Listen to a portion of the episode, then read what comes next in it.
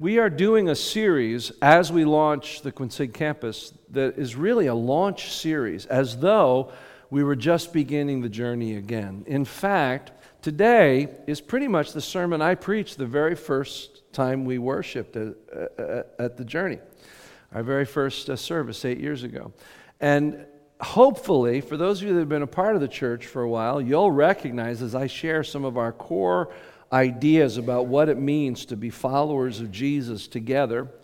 And uh, then, as we talk in the weeks to come about the three priorities of that life in Jesus, hopefully you'll recognize that this, these ideas have been interspersed. They'll, they, will be recognizable to, to hopefully those of you that have been here for a while. So you'll see it uh, by way of review. And for others of you, it's the first time you've had a chance to really hear some of the core passions and ideas about spirituality and following Christ that have driven us to where we are today.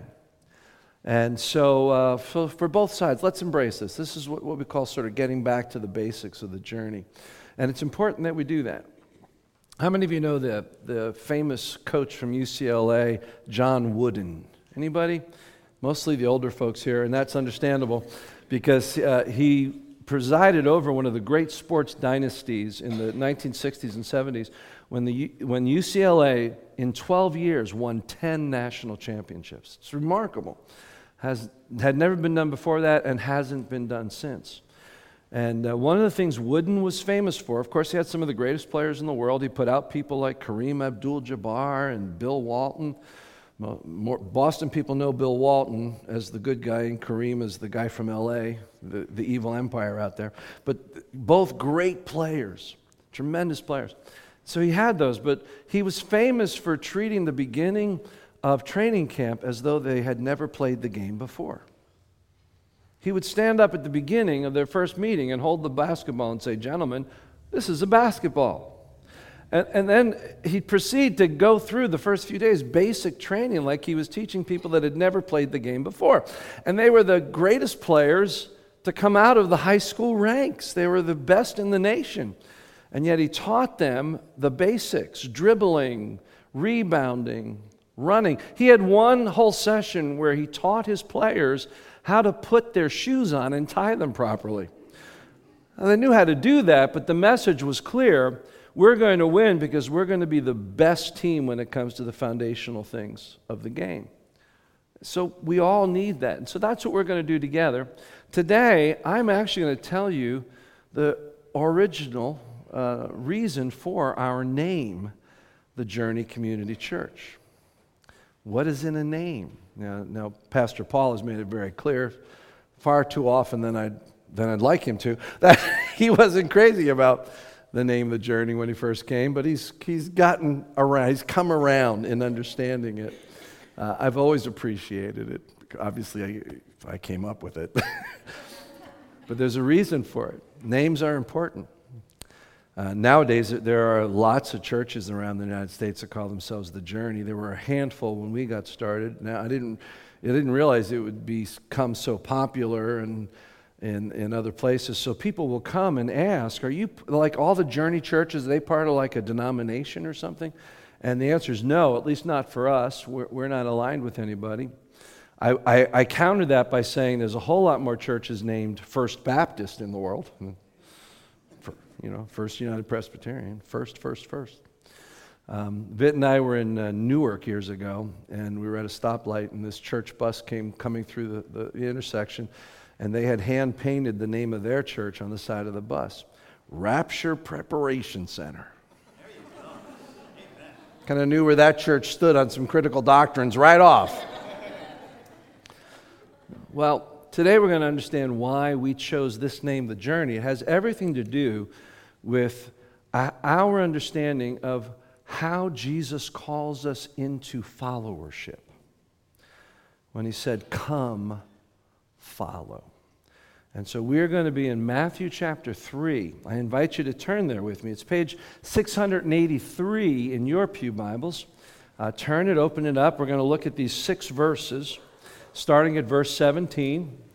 Let me give you the background to where we are. We're early in the Gospel of Matthew. Up until this point, Matthew has spent time giving us some of the details about Jesus' birth and his, his lineage. And then uh, time leaps forward, and we see Jesus just before he begins his public ministry. Two events most significant in that those weeks. He is baptized by John the Baptist. And then you may have heard the story of how Jesus was tempted in the wilderness by Satan. There's this sort of royal rumble in the wilderness between Satan and Jesus, and um, he, Jesus uh, commits himself and, and uh, moves forward out of that into his ministry. And now, what we are about to read is Matthew's description of the very first things Jesus said and did as he began his ministry. Now, they're important because actually it's a foreshadowing of Jesus' entire message. The, the, the theme of everything Jesus would preach is introduced here. And also how he invited people into life with him is seen here as well. So there's a lot to learn for us today. From that time on, Jesus began to preach, Repent, for the kingdom of heaven has come near. As Jesus was walking beside the Sea of Galilee, he saw two brothers, Simon, called Peter, and his brother Andrew. They were casting a net into the lake, for they were fishermen. Come, follow me, Jesus said, and I will make you fishers of men. At once they left their nets and followed him. Going on from there, he saw two other brothers, James, son of Zebedee, and his brother John. They were in a boat with their father Zebedee, preparing their nets. Jesus called them, and immediately they left the boat and their father and followed him. Jesus went throughout Galilee, teaching in their synagogues, proclaiming the good news of the kingdom, and healing every disease and sickness among the people. So, as we begin this, we want to first look at the message, the core message that Jesus preached. And I want you to see two phrases in this. First, verse 17, where his core message, and all the gospel writers affirm this is essentially the heart of his message repent, for the kingdom of heaven has come near. And then down at verse 23, he went about through all the villages, preaching, proclaiming the good news of the kingdom. Now, how many of you know the word that we use to describe the, the term good news. What, what's, the, what's the key word that we use? The gospel, right. And that's central to who we are as people. The gospel, the core message of the church. And when you begin to think about what the gospel is, what, how would you articulate it? Most of us would uh, articulate it the way Paul did into the church of Corinth. here's the gospel that Christ died for sins according to the scriptures. He was buried and rose again from the dead according to the scriptures. And we might add to that the teachings uh, in, in the book of Acts, the apostles as they evangelized, you know, believe on the Lord Jesus Christ and you will be saved. And all these things are true. They are the, the facts, the story at the core of the gospel. But here's the thing I want you to understand. At some point in time, we took Maybe this is an American thing. Maybe it grows out of the, the, the Great Awakening preachers who really came to emphasize personal conversion, which I think is, a, is an important truth for us to embrace. But at some point in time, we distilled the gospel down to a bare minimum set of facts to help people get into heaven when they die. In fact, we taught, my generation was taught by a very well known evangelism training thing to actually begin a conversation with somebody with that question. If you died and you're standing before heaven and God says to you, Why should I let you in? What do you answer? Now, thinking about your eternal destiny is a great reason to get right with God. But that's how we think of the gospel. It's about getting ready for heaven, it's about the, the basic facts. But yet, what we see in the gospel is that Jesus preached what we, he called the good news, the gospel of the kingdom of God. I, I want to suggest that we have turned the gospel into the gospel of heaven. And in doing that, we've limited its focus Jesus preached a different context of the gospel around the kingdom of God. I've told this story before, but it's appropriate right now. I want to I want to go to a famous theological treatise by the name of Monty Python and the Quest for the Holy Grail. A few other theologians here, like minded as I am. Uh, there's a scene in this, uh, this farcical telling of uh, King Arthur and his quest for the Grail um, where they come to the bridge of death or the bridge of doom.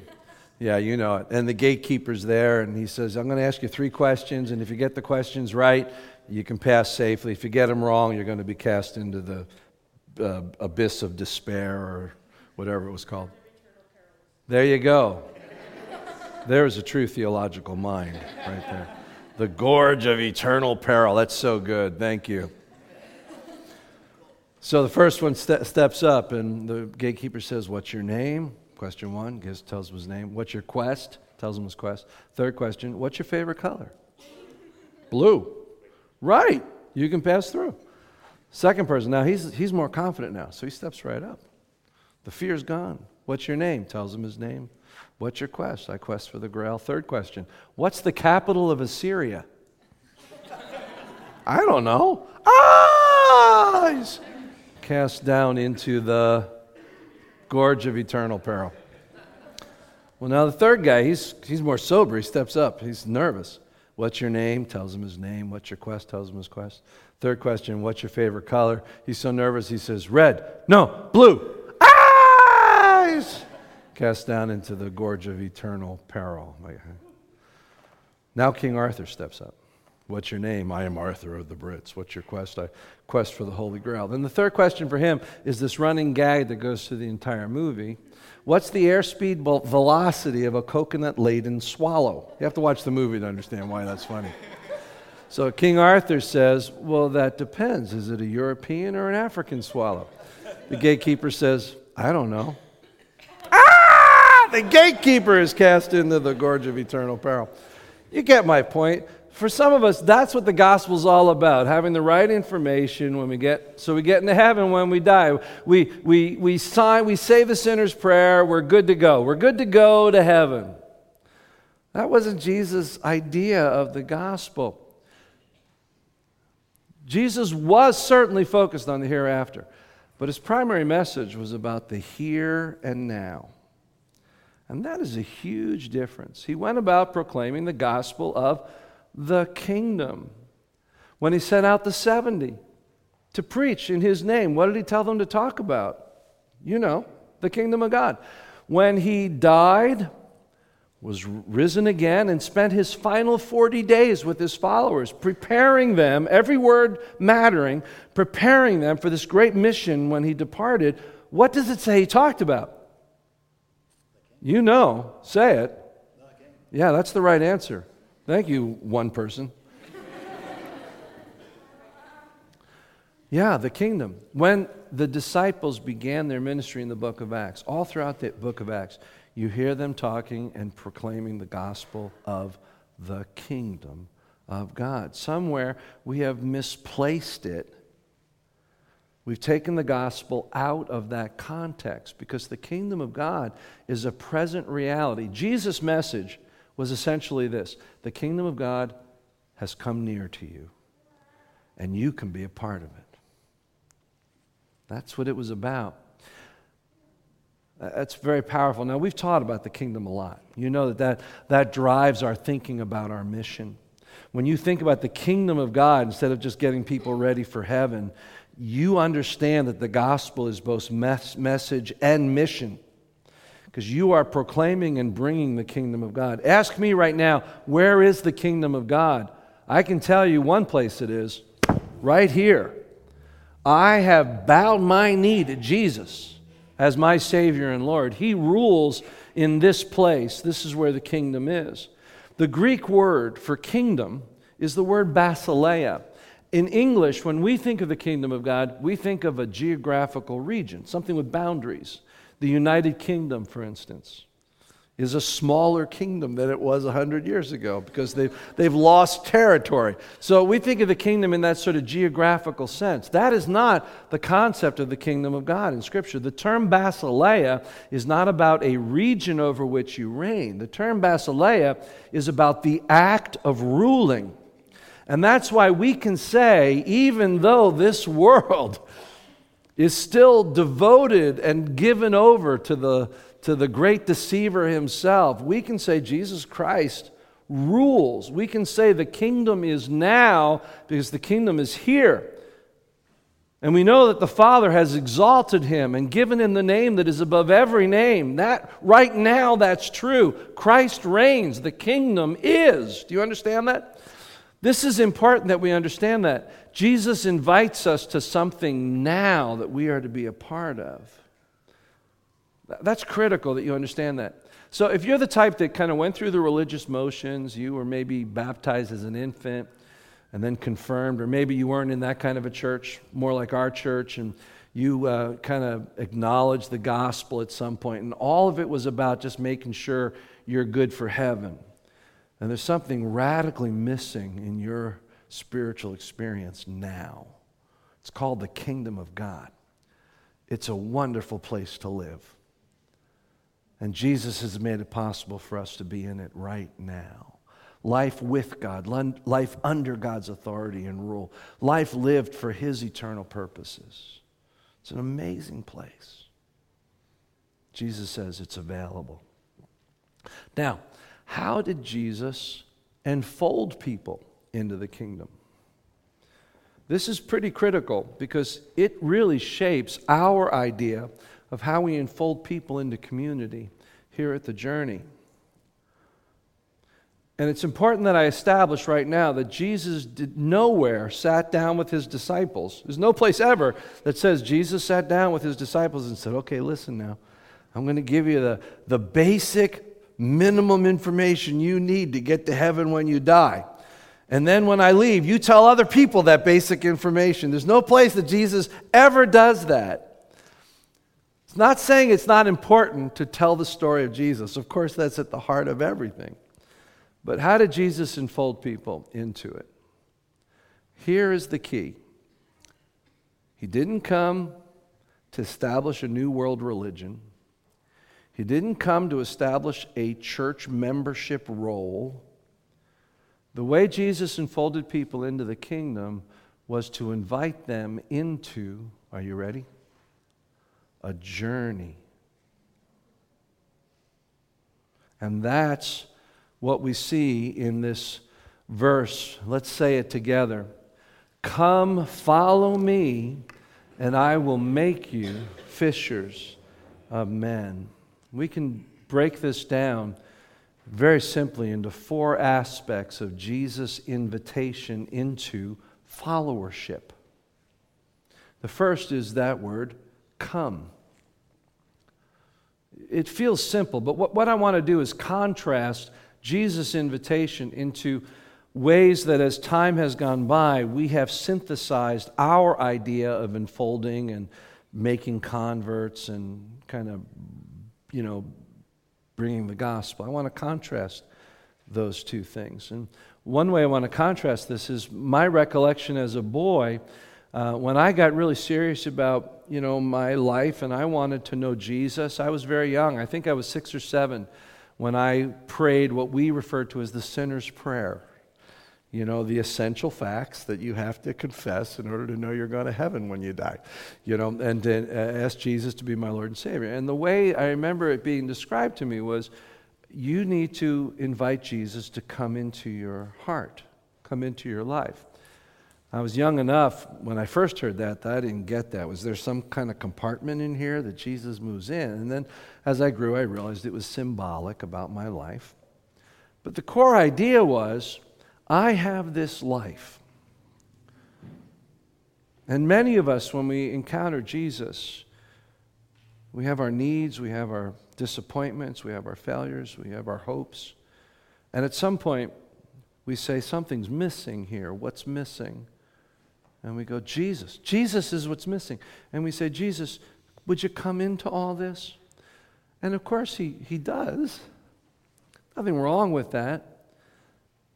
But as long as you only think of your life in Christ as you're inviting Him into your life, you're missing Christ's primary invitation.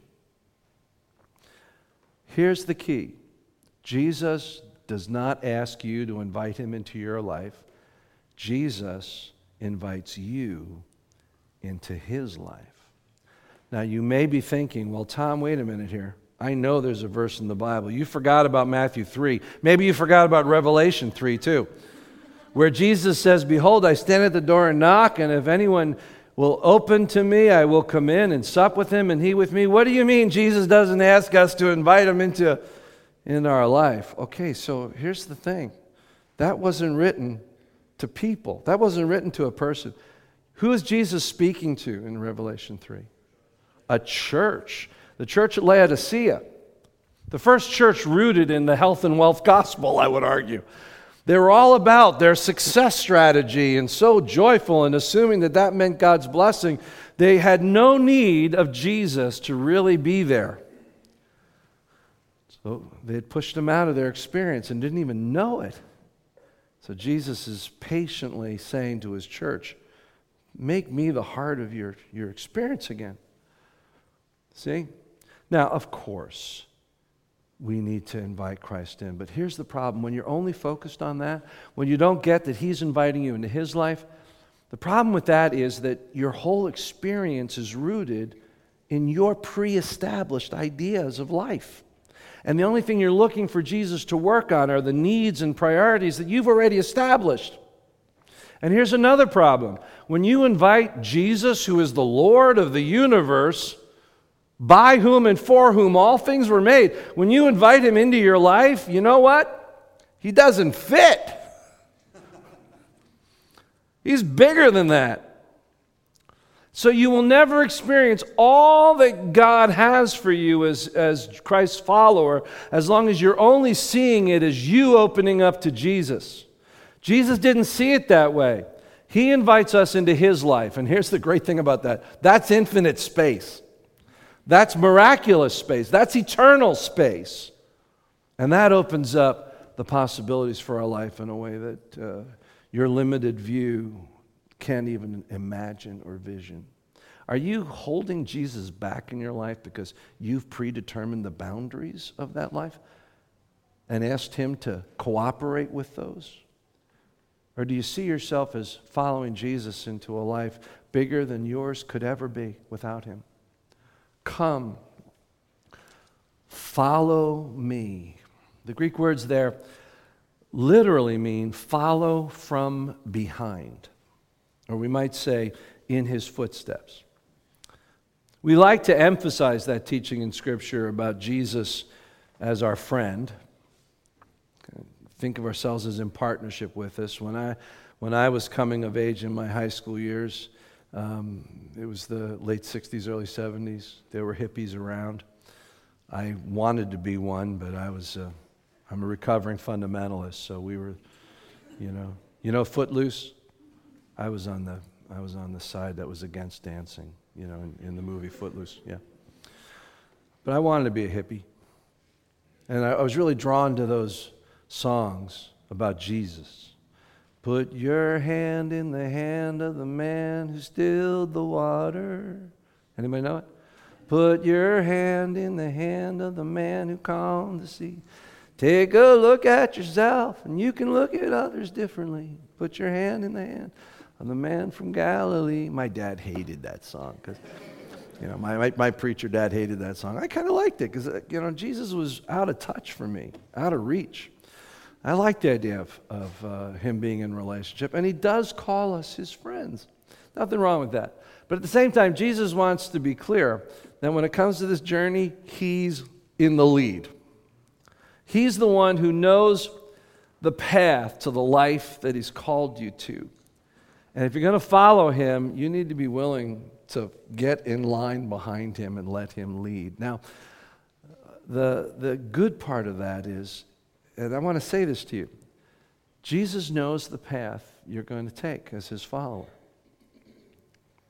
And no matter what you're going through or have gone through, Jesus is never surprised by it. He's never caught off guard by it. You may be going through a really difficult season. I want you to know if you're a follower of Jesus, He was ready for it. He's there with you in it.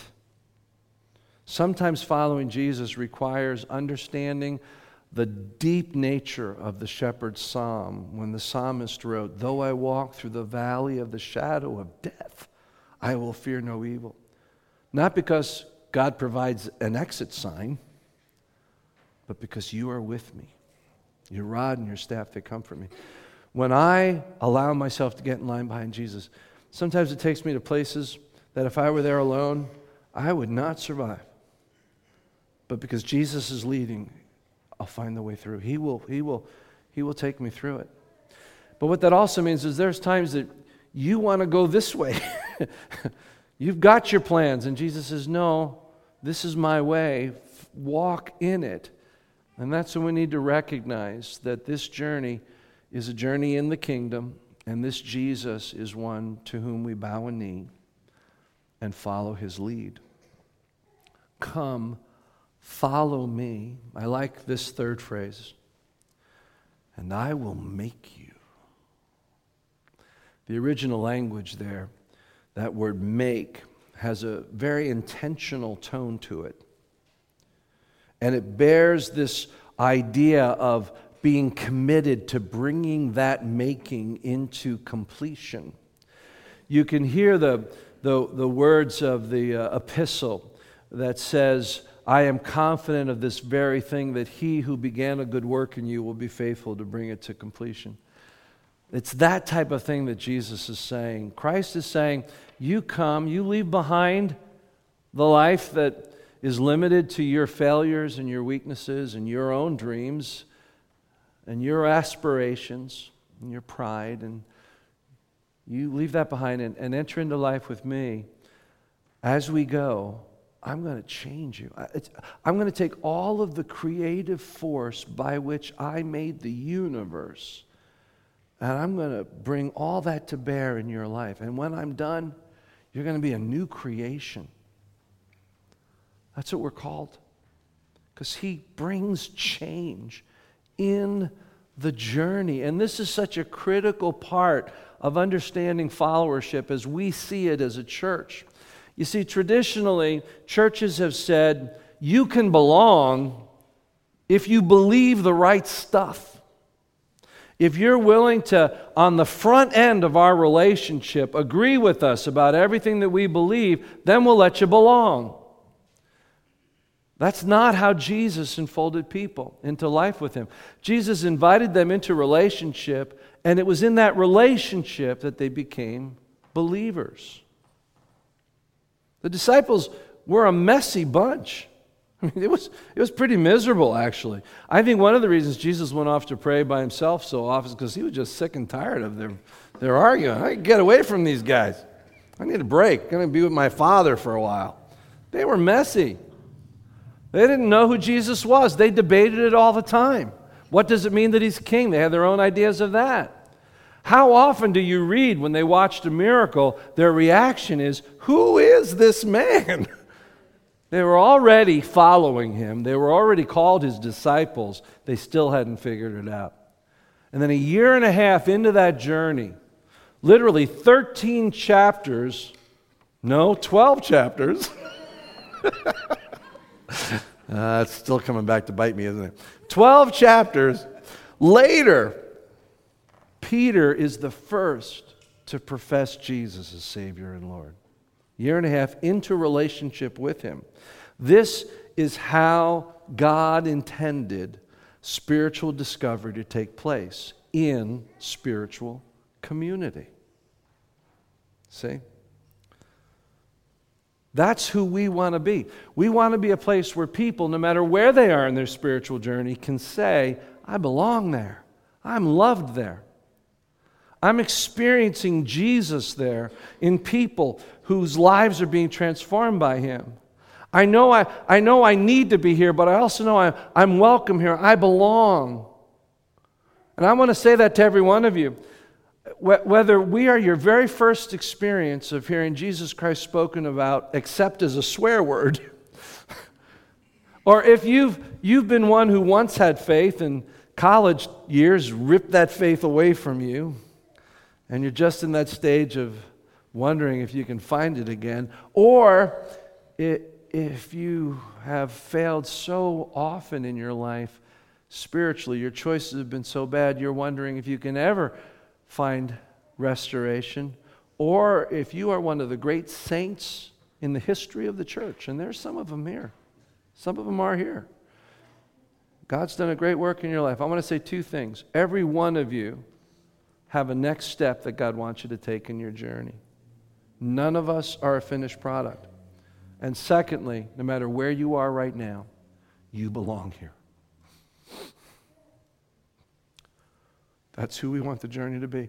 We want it to be a place where you feel safe to be here where you are and be open to God saying to you, Come on, let's take the next step together.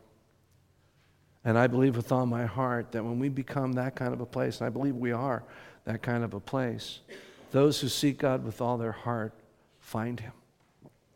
But it belongs in the journey. Does that make sense to you? We want to be that kind of place. You know what that means? This place is going to be messy. We're going to be messy. You're going to be hurt by people that are sitting around you who don't understand you, don't understand your background, don't understand your ethnicity, your experience, your story. They're wrestling with their own things that God's got to do in their life. They're on their journey.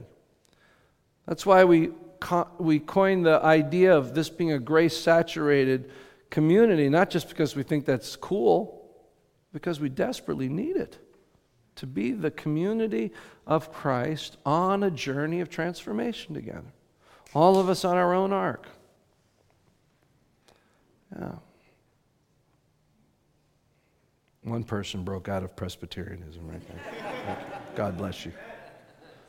Yeah. Yeah, it's so important. I'm not looking for applause. It's okay. I know if Ron was up here, you'd all be hooting and hollering. I know. I know. He gets, he draws that out of us. That's who we want to be. And then that, that last phrase fishers of men. Now, we have typically used this, and it's appropriate to say that when we come to Jesus, He makes us part of the great mission of helping people come to Jesus. We're all part of that. But at the same time, when we use it that way, we give the idea that we're all cookie cutters, that we all have a, a, a, very specific thing. We all have to be Billy Grahams. We all have to be evangelists. And I don't think that's how it works. I think evangelism happens in community, where we enfold people into the body. They experience Jesus, and those that are gifted of telling the story are used of God, and those that just show it in love are, are used. We've so individualized our journey that we, we act like everybody's got to take a class on soul winning and know how to exactly give everybody the basic information they need to know to get into heaven when they die. You know, that's what we've turned it into. Now, it's true, we are all part of this great mission of seeking souls. But there's something even more powerful when you understand the people to which Jesus was speaking, and it's often lost. Who were they? What did they do for a living? They were fishermen. This is a play on words. Jesus is saying, You fishermen, you follow me, I'm going to make you fishers of men. Because it wasn't in English, I acknowledge that, but you, the play on words was still there in what Jesus was saying. So here is a deeper personal meaning to this call. Yeah, he wants you to come follow him, but you're still you. all that you are, who you are, what you're gifted to do, how He shaped you, how He made you, your uniqueness, all of your experiences, good and bad, all the wisdom that you've gained by both your failures and your successes. All of that God made and He loves. They were still fishermen. They would go back to their nets someday. But in the course of continuing to be who they were, they became also who they could never have been without Jesus. They were transformed. But It's you that He wants. It's you that He made. It's you that He loves. It's you that He, he gifted and has prepared for the moment when you say, I will follow. When you do as they did, as it says how they responded, they immediately left their nets and followed him. At once they left their nets and followed him into a journey of discovery and transformation. This is who we want to be as a church.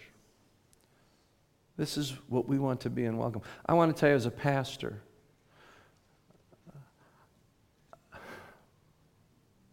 you will need to stop letting me lead this church when I stop growing on my own journey. I need to be in this journey with you. We are all, I, I, call every spiritual leader in this church, all of our staff, we are all growing in this together. We're on journey following Jesus, letting Him lead the way, and being changed. Being changed. That's a beautiful thing to think about, isn't it?